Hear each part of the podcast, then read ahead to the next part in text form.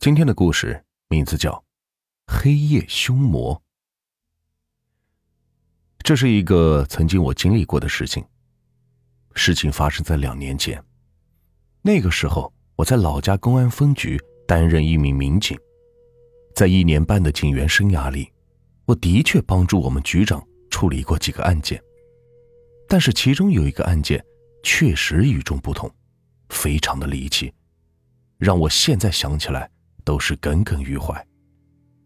案件的经过是这样的：有一天早上，我急急忙忙的到警局来上班，刚在办公桌前坐下，电话铃就响了起来。我拿起电话，对方是一个老太太，用颤抖的声音对我说：“请问是河西区的公安局吗？我们这里出了人命了，快来人吧！”我说。老太太，你别着急，请把您的地址告诉我。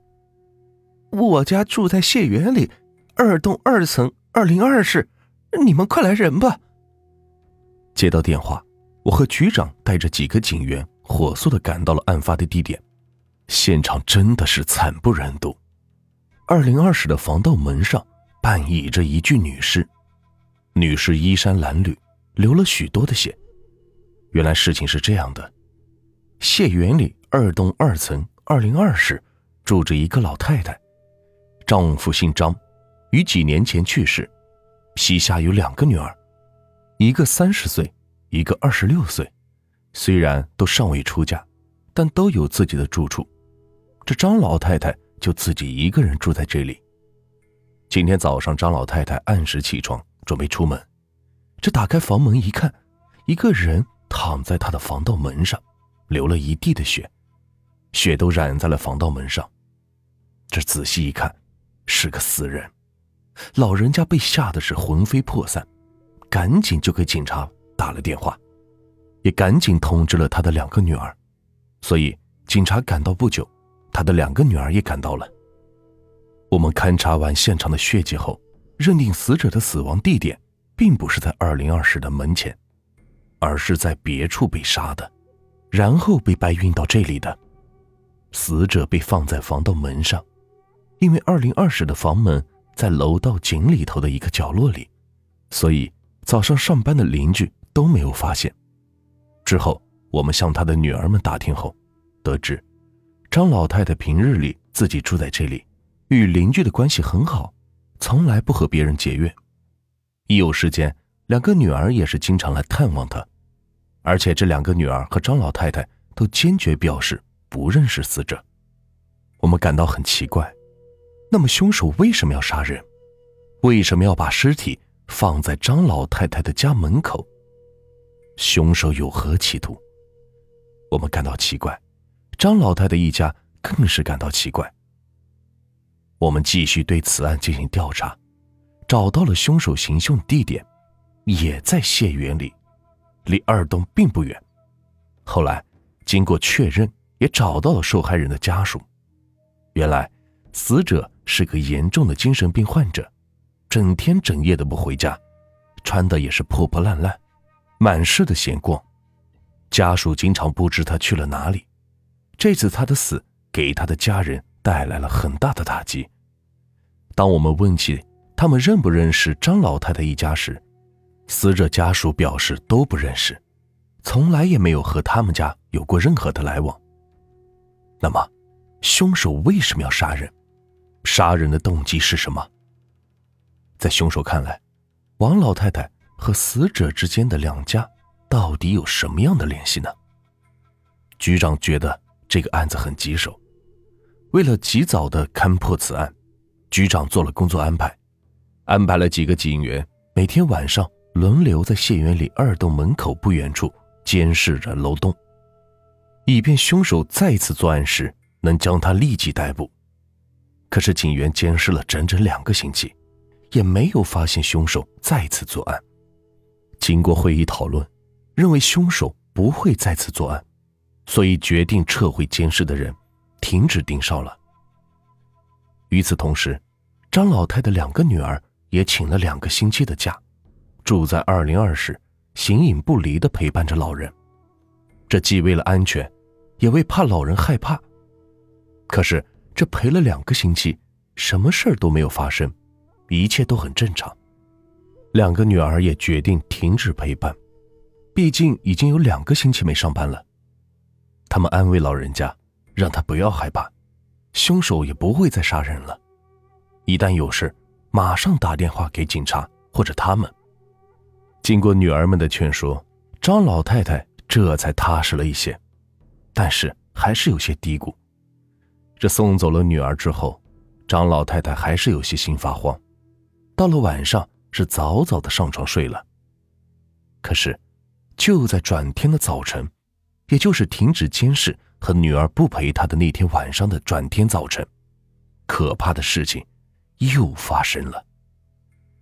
当张老太太早上起床。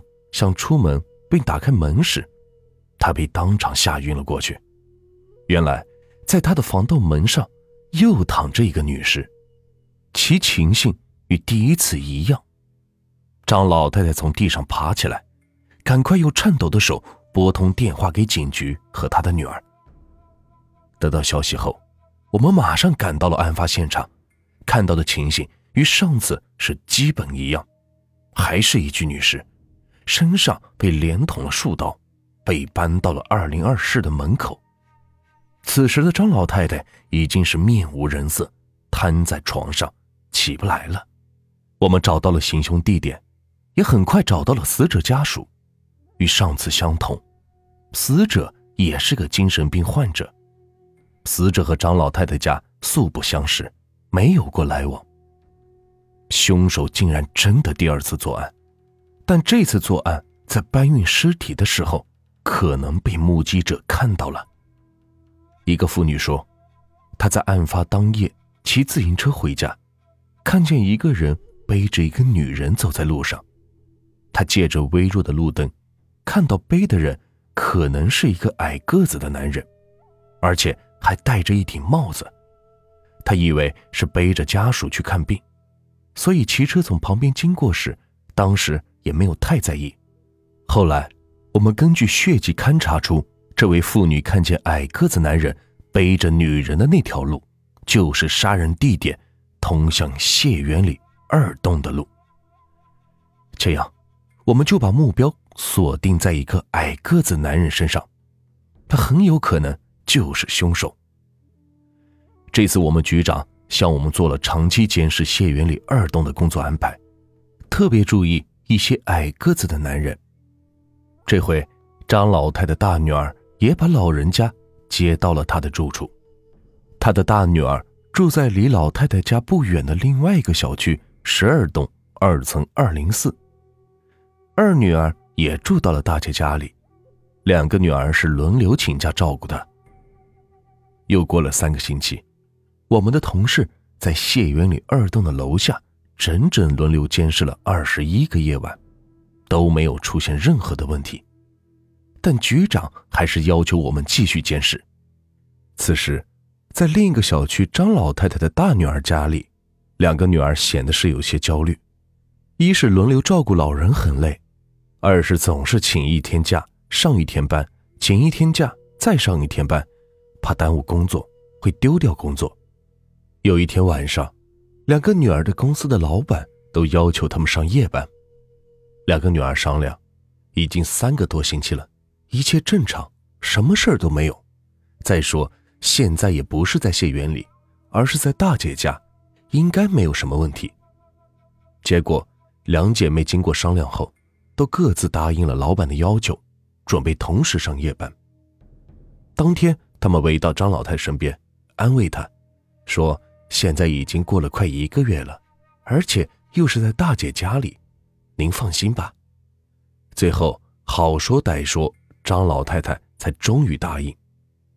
晚上，两个女儿一起去上夜班了，张老太太待在家里，一是住在大女儿家里，二是已经过了三个多星期的时间，所以心里也是踏实许多。一个人看了一会儿电视，就上床睡觉了，而且。一觉就睡到了大天亮。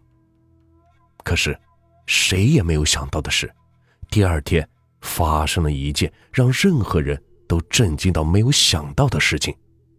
事情是这样的：张老太的大女儿先下夜班，当她走到自己家门口的时候，她震惊的发现，在她家的防盗门上躺着一具女尸，浑身是血，把周围的地都染红了。他惊得叫了起来，马上打了手机通知我们。我们得到报案后，迅速的赶到了现场。这时，张老太太的二女儿也下班回来了。